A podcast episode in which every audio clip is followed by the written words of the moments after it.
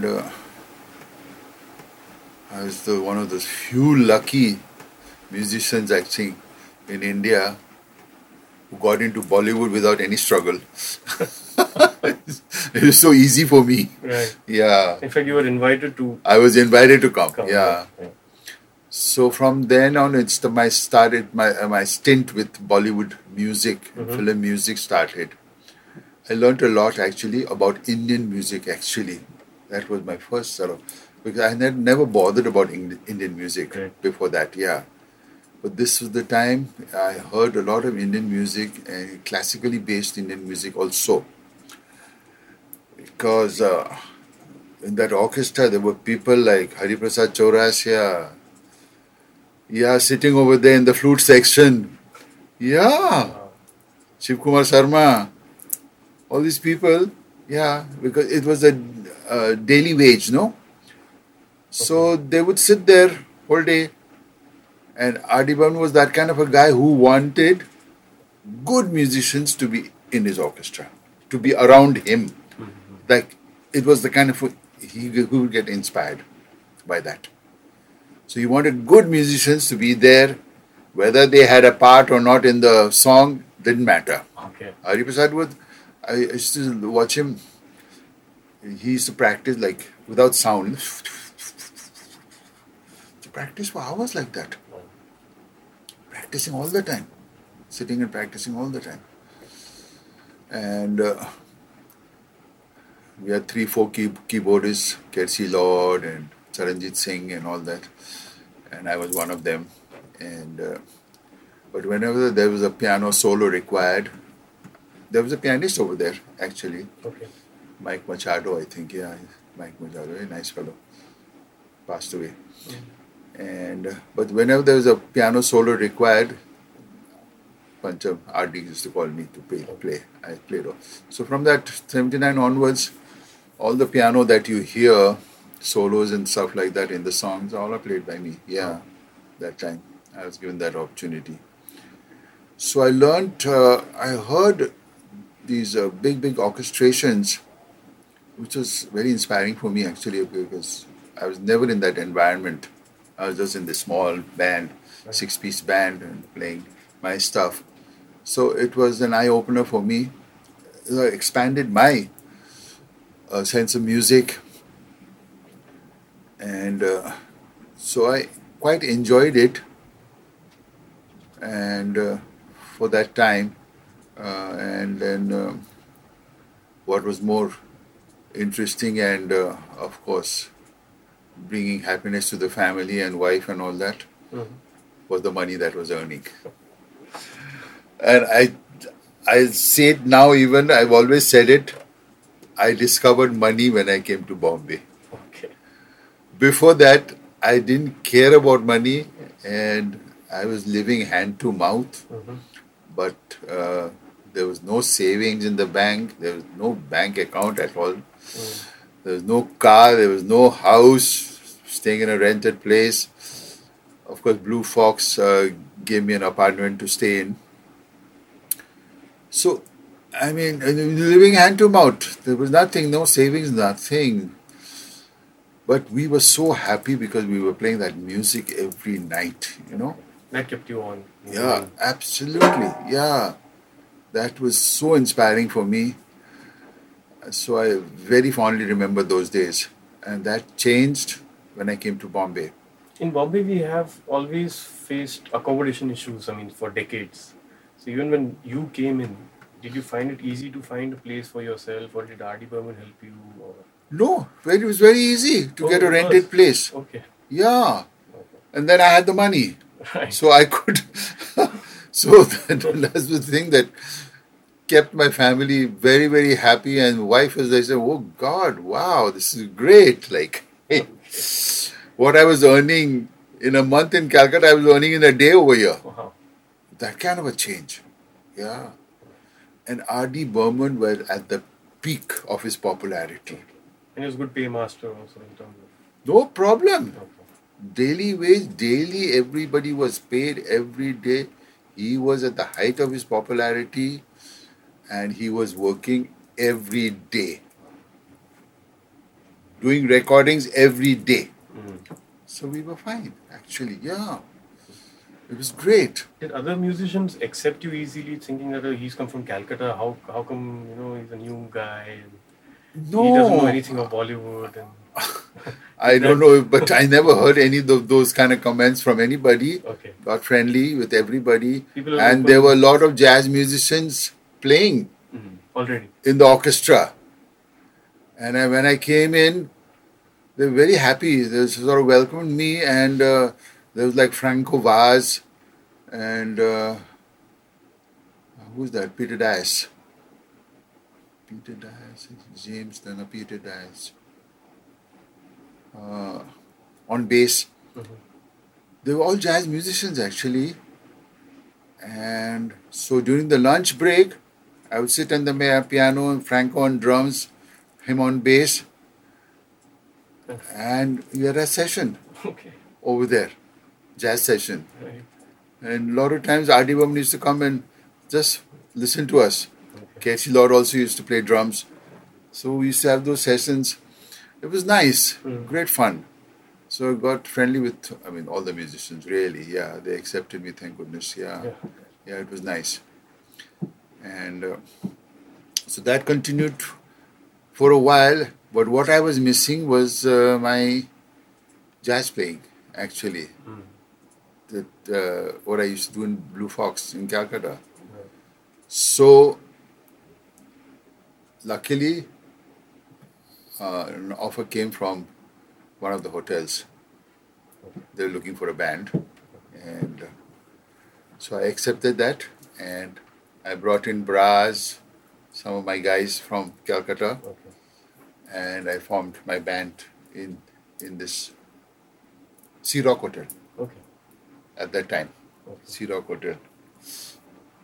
The room was called Captain's Table, I think, yeah.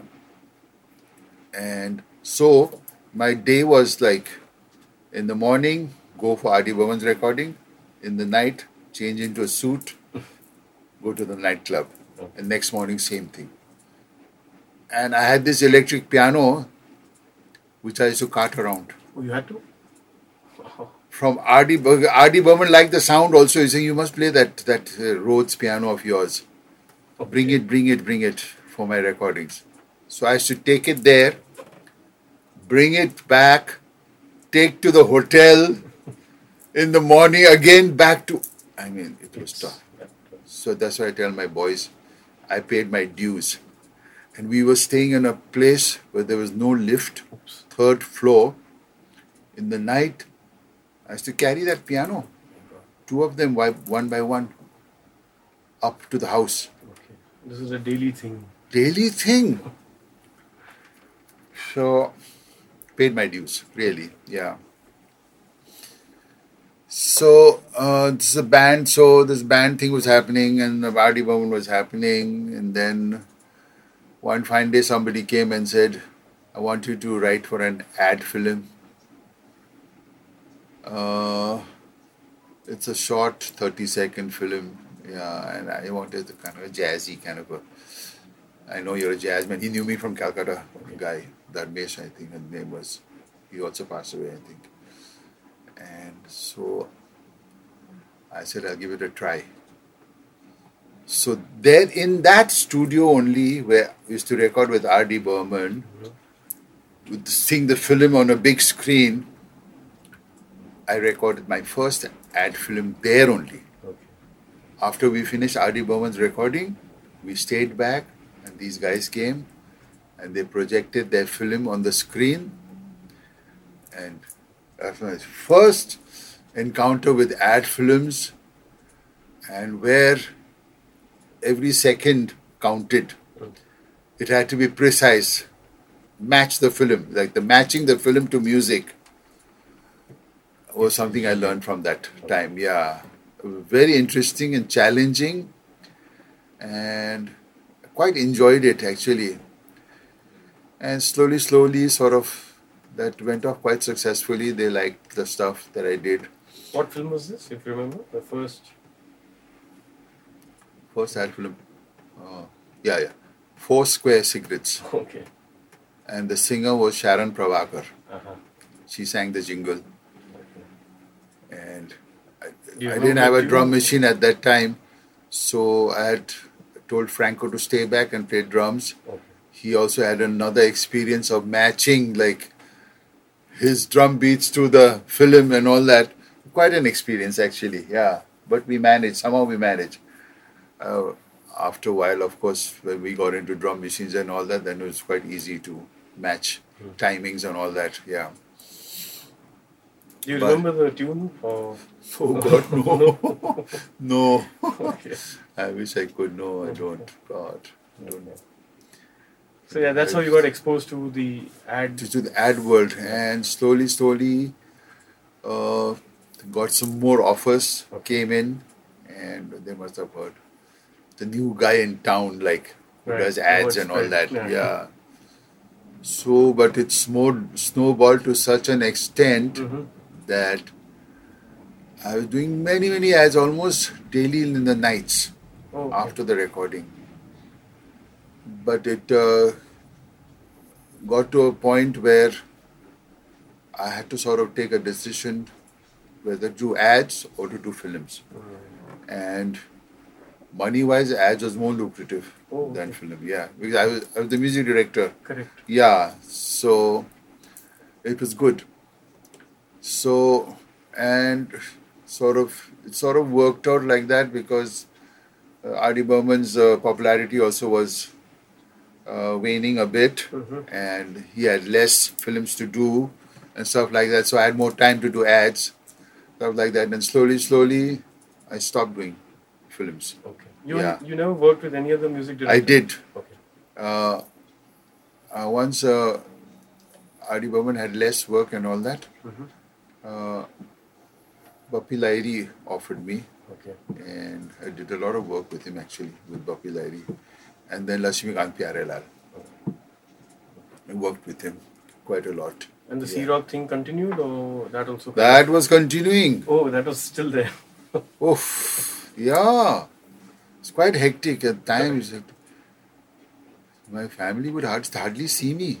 Yeah. That's why it's, the time Gino was born, never spent much time with Gino hmm. in the early days. Really. I didn't have time. Busy from morning till night. Yeah. I to practically live in the studios. Yeah. And uh, all these guys worked with me at that time Ehsan, Leslie, Ranjit, all these people, Carl Peters also hang around with me in the studio only. How did they get in touch with you? Because like, if today there's But I uh, uh, inquired about uh, good musicians. Yeah, that I needed a nice bass player and all that. So Carl came in, word spread, drummer and programmer. Leslie came in, and guitar player Ehsan came in. Ehsan used to come and sit sit outside, waiting for me to finish the jingle and talk to him and just give him an opportunity to play. Right.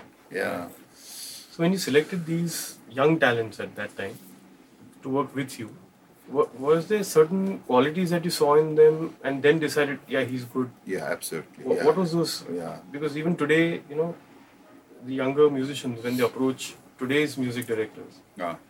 what are those qualities that you saw in these boys at that time, which you think you know are relevant today? So, uh, one thing, there is skill at the instrument. Yeah, definitely. Their professionalism.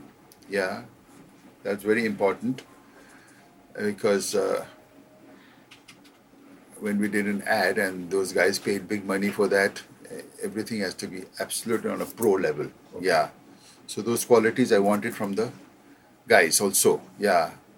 That is sort of they came up to that level and and uh, expertise on their instrument. Yeah. Yeah.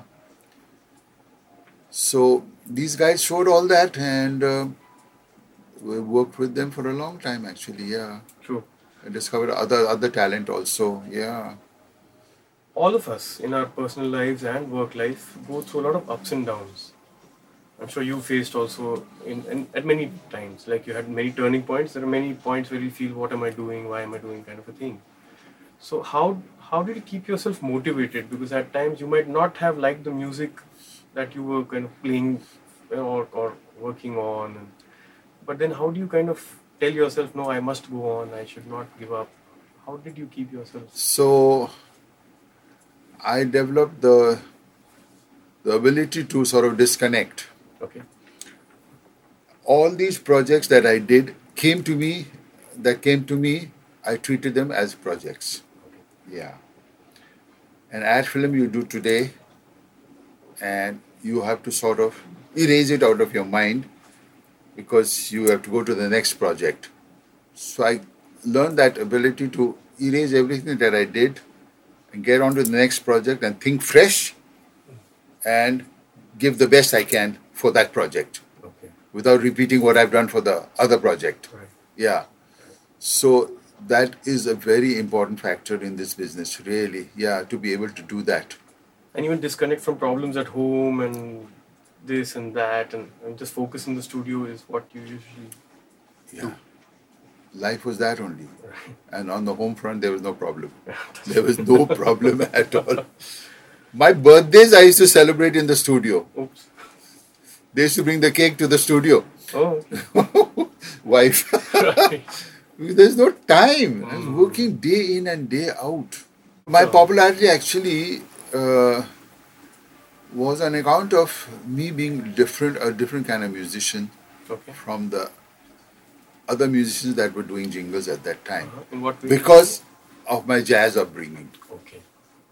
So, because of that, I had a different edge to my compositions and to my arrangements and all that.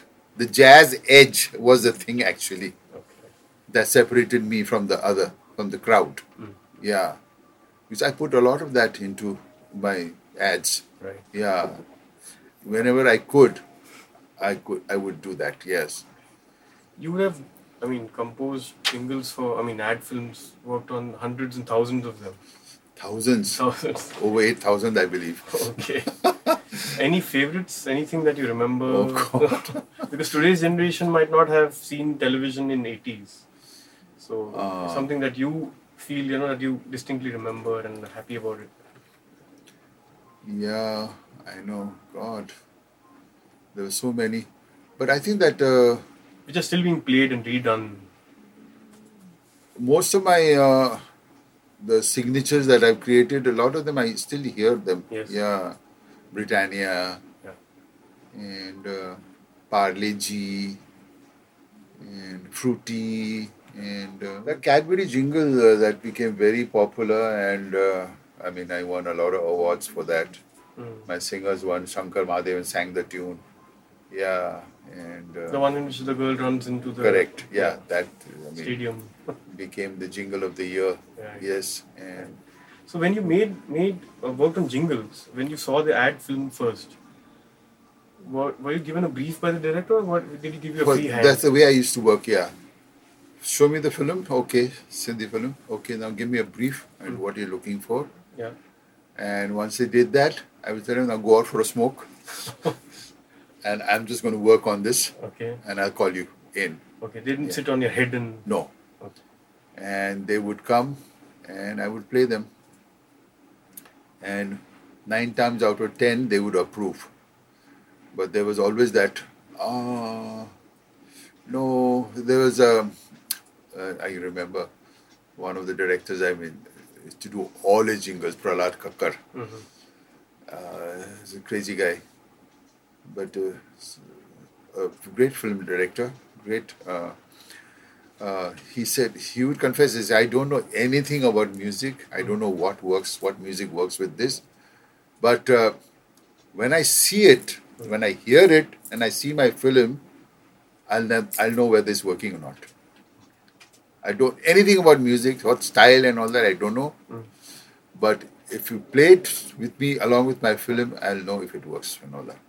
So he would come to the recording studio, and most of the time we'd be sleeping while I was working. and then he would wake up and say, Louiz, have you got it? Uh, play me, let me hear. And I would play it. I don't like it. Try not. try something else. Okay. Oh God, he's quite a guy. Yeah, uh, but I did a lot of work for him Mm. till he came to a stage that he sort of accepted uh, my work so much that he wouldn't even come for the recordings. Okay. He would just send the film and told his guys, you just give it to Louiz, let him write, let him record, and you bring it back. Okay. So he had that kind of confidence in me.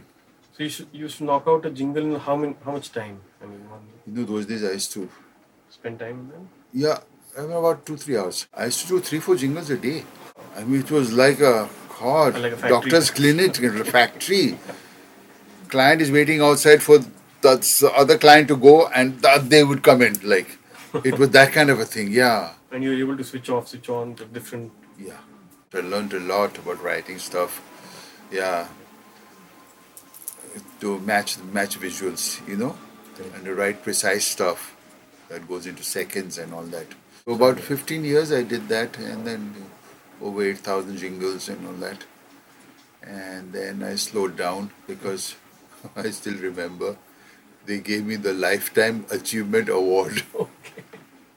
I still remember. Strangely, after this, it's a very this award is a quite a strange award actually. Once you get it, Hmm. your sort of career goes downhill a little bit. Yeah, like they're saying that okay, now we are giving you this award of lifetime achievement. You've done great work throughout your life. Now slow down and give others a chance. now stop. Be like, like you've done enough. Yeah. so Like thank you very much. And Thank you very much. Yeah, and I wanted to do more jazz. At that time, yeah, I was even touring. I did Oh, some tours. Yeah, in the eighties, I, I did the European tour with Sangam Band. Okay. Yeah, two months, two months touring, over fifty concerts. Yeah, it was great. Yeah, all that happened during that time only. Yeah, and the jazz yatras used to happen almost every year. Every two years, I used to play at the jazz yatras. Yeah. Then I formed my Silk band with Shankar Mahadevan and Sivamani and all that. And we did so many tours with that band. Yeah. So all that was happening while the jingle scene was happening and that started sort of sort of slowing down and and film work was I was hardly doing and then I got a couple of films to do on my own also. Okay. Yeah. As uh, so As a music director. Okay. Songs Yeah. also. Yeah, but it was not really commercial films though. Okay. Yeah. Okay. I did a lot of background music for a lot of films, yeah. Okay. Uh, but songs, no. Okay. And I lot, did a lot of art films, Mhm. yeah, arty films. And uh, but uh, my main passion of writing jazz and playing jazz that was there uppermost in my mind always. It always. And then when everything else started slowing down and all the commercial work Yeah. was lessened, I put my efforts into recording albums. Yeah, yeah. So that's why now we have so many albums. Yeah, Yeah. and so many are in the pipeline. We are always recording now, and uh, getting inspired by my son Gino, who's pushing me and said, "Dad, record all your stuff." Yeah, and this is the time to do it. So I get very motivated by Gino. And that's what I'm doing now and bringing out all the compositions that I have as recordings, as albums. Yeah, leave behind something for the next generation. Speaking of compositions, what do you find to be the most difficult part in the composition and why? When you're thinking of a song or a track, how do you kind of start building it and uh, what is that part which you feel is the toughest to crack and once it's done you know that now I'm a, Uh, so that's uh, what we call is the doodling. okay I doodle on the piano. So that means uh, without thinking anything like specific, I just play pian- piano and uh, and then try out different harmonic progressions and lines and all that. And when I'm doing all that, suddenly a couple of lines hit me like, Okay. and I stop and I repeat those lines, and that becomes my starting point for the composition. Yeah. No, no lyrics in mind. No lyrics, mind. Yeah.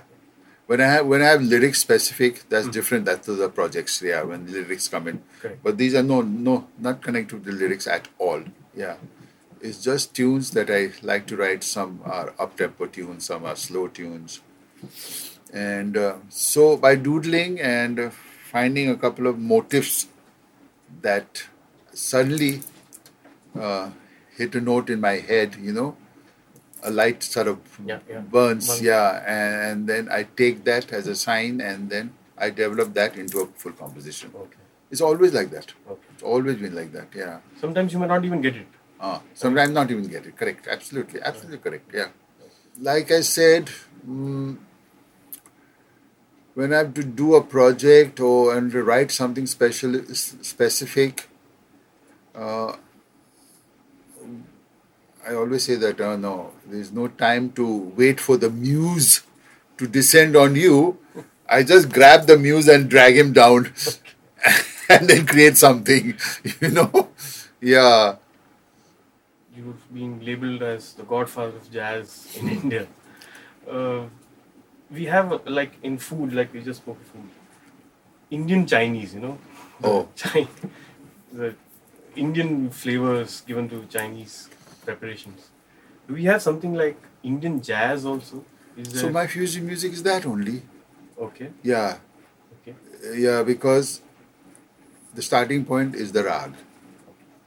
So I take a rag, but then I'm not a trained classical musician. So I don't follow the rules and nuances and uh, traditions connected with that rag. Okay. I don't follow that because I don't know it. I'm just taking that rag as a scale. But being an Indian rag, it has that sound, Yeah. Indian sound, which I like. And from that, I create my melodies. So that I think, I guess you can call that Indian jazz, really. Yeah. And from uh, from that, I build my harmonies also from the same notes. Yeah.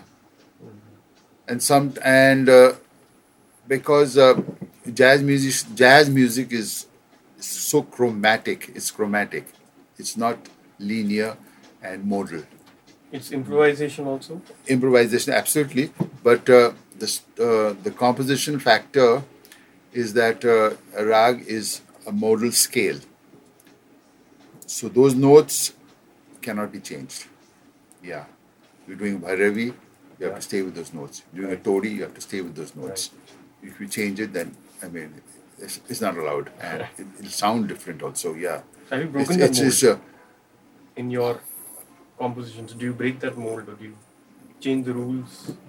So in the arrangement, in the composition, no, I don't change it. Yeah, so all my uh, fusion compositions now, if it's a todi, then the the composition is in todi only Okay.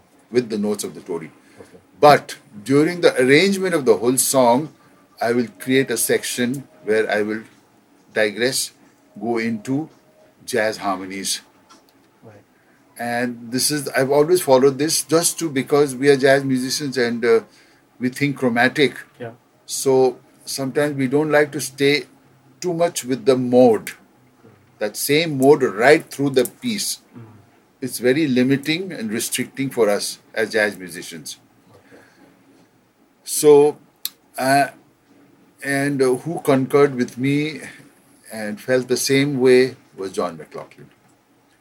He's saying he also his tunes also it follows the mode. The tune is absolutely following the rag, Yeah.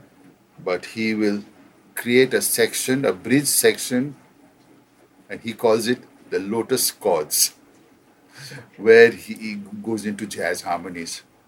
He will digress into jazz harmonies and then smoothly come back to the original. I also like to do that very much.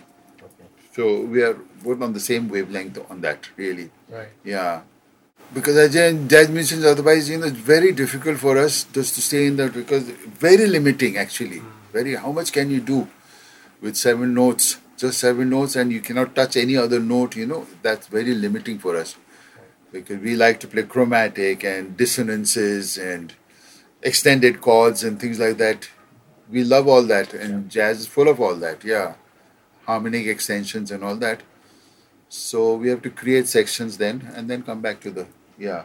So my uh, theory and that practice also is that when I'm playing with Indian musicians, first rule, these guys have to know what they're doing. They have to be absolutely competent classical musicians first. And then, secondly, they have to have a very open mind to music. So they must not say, oh God, he touched the wrong note. Like, I mean, that kind of feeling must not come onto them.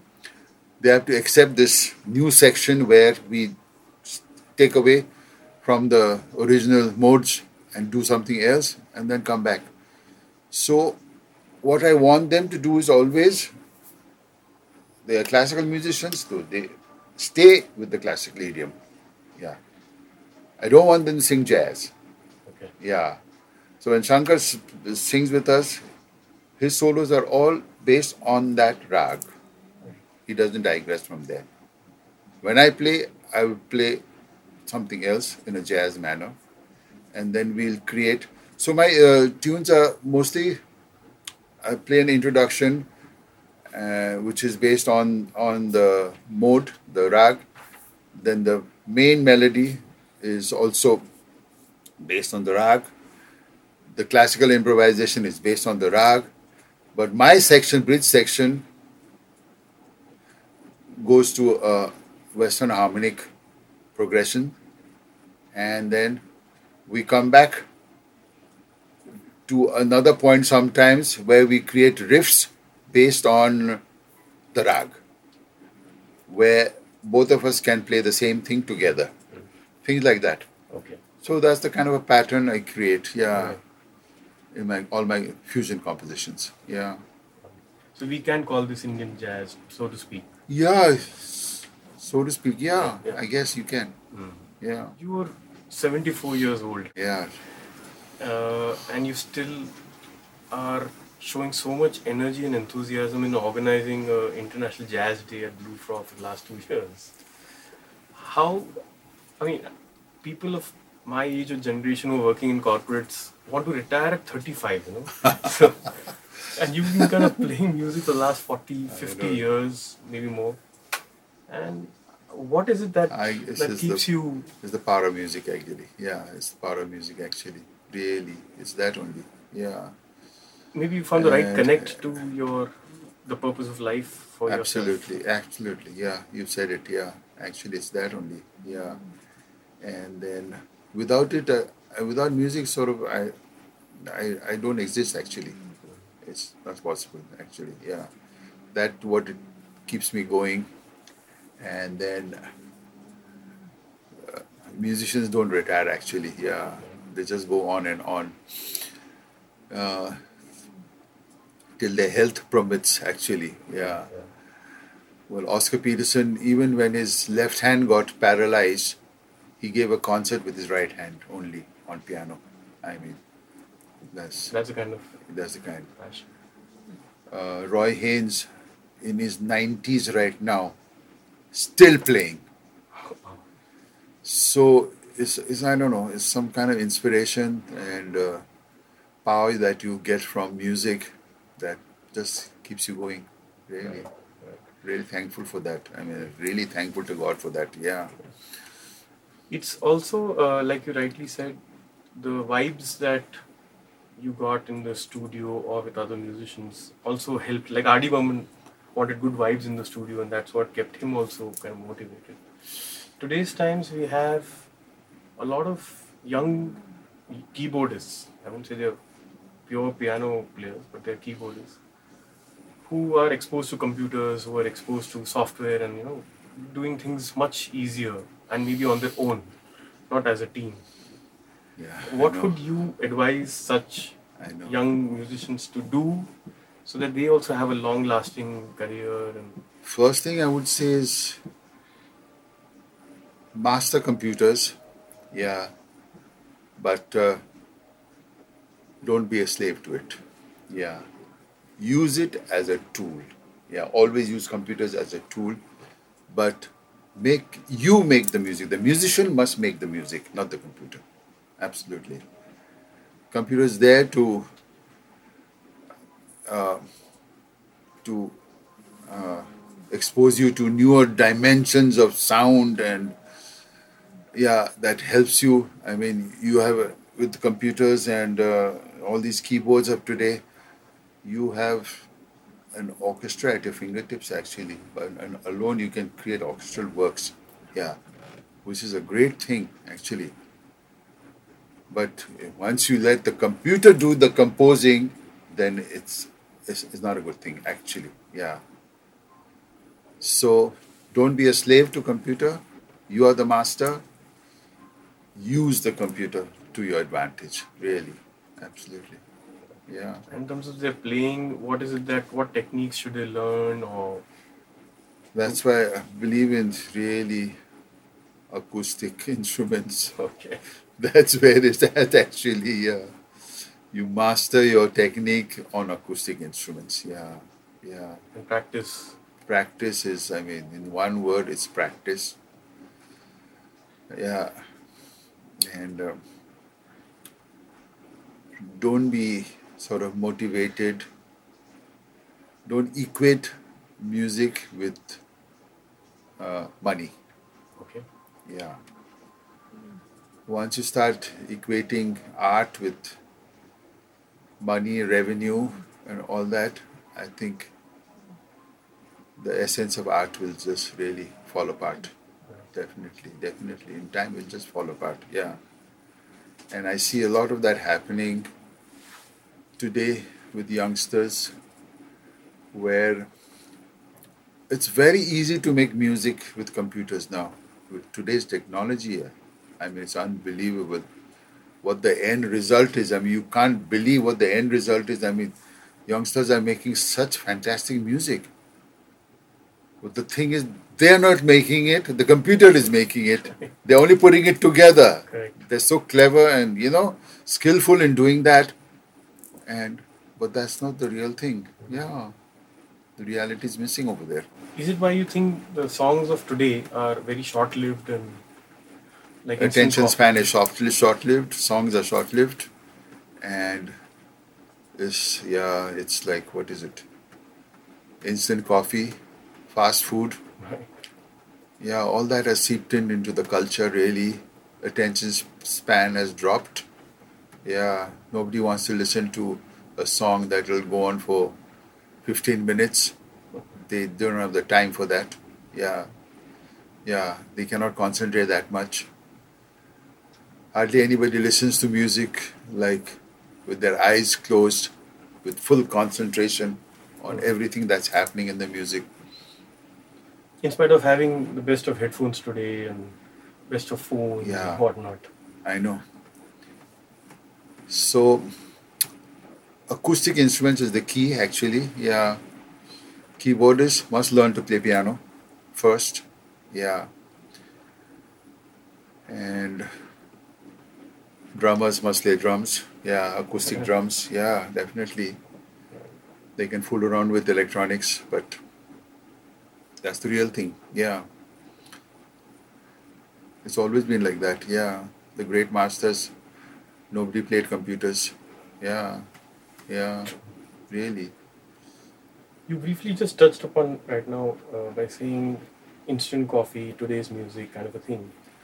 But you, as an independent musician, nothing to do with film line, you were doing pretty okay in Nepal, Calcutta, in your times. So you were not playing for films as such. Today's times, Bollywood has become maybe, I mean, Hindi film music has become so big and has penetrated through different forms and mediums. Absolutely. So today's independent musician somehow feels that I have to play for Bollywood to survive. I I mean, know. you you did it with invitation. I mean, somebody invited you. Today it's like I have to be a part of this to survive. You know, in terms of It's music. frightening actually. It's it's it's, For it's a nightmare actually. Yeah. Yeah. independent musicians. What do you think this what what needs to be done to change the scene to improve things to what they were in your younger days when music was thriving, different forms of music were thriving. Trouble is everything is so revenue driven today. Everybody wants to make money. Yeah. Thereby, for Indian in, independent musicians, the only resources, recourses for daily earning and to make some money is to get into Bollywood music and where the work is regular and the payment is regular and uh, otherwise independent music scene as it is the cd music business has come down. Yeah.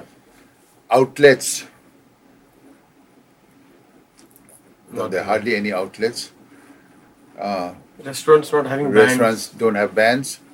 Either they have a dj Yeah. who's just playing recorded music. And uh, what else is happening? Radio not much is happening in radio also uh, they're playing mostly bollywood music. And it's mass driven mass oriented and uh, what is it? Cd music business has come down with no sales are happening. Yeah. Now, in your case also in your journey, you also found Bollywood as a good support for daily income.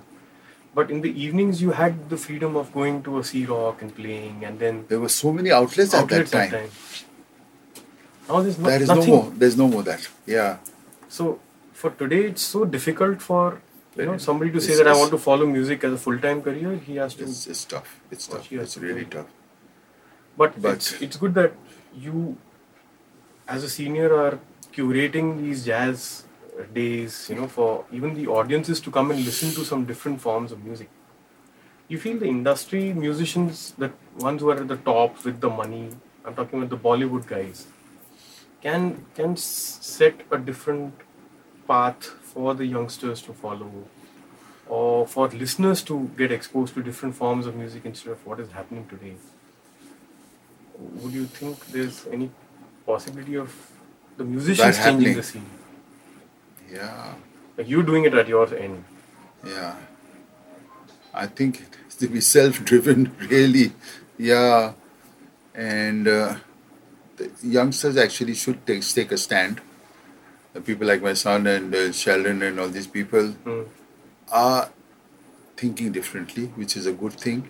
And uh, when you have more youngsters like these who are thinking different and who are not totally motivated by and inspired by the music that comes out of Bollywood, they want to do something more different and something more artistic, more long lasting. So if they have we have more of these youngsters doing this, then the other youngsters will get inspired. Me at my age, I I I get inspired by these youngsters. Yeah. And I want to work with them all the time. Really, yeah. They drive me actually. So I think that's the key. These these boys should continue what they're doing, listening to different music, and uh, bringing back the glory of other genres of music that used to happen, and, and that is currently happening abroad. There's a whole sense of balance of musical genres abroad, which is so nice. Over here, it's not there. Yeah, Bollywood is dominating, and that's hybrid music. It's commercial music. Uh, it's fast food music, sensational music that sort of titillates and yeah, the masses, and uh, not long lasting.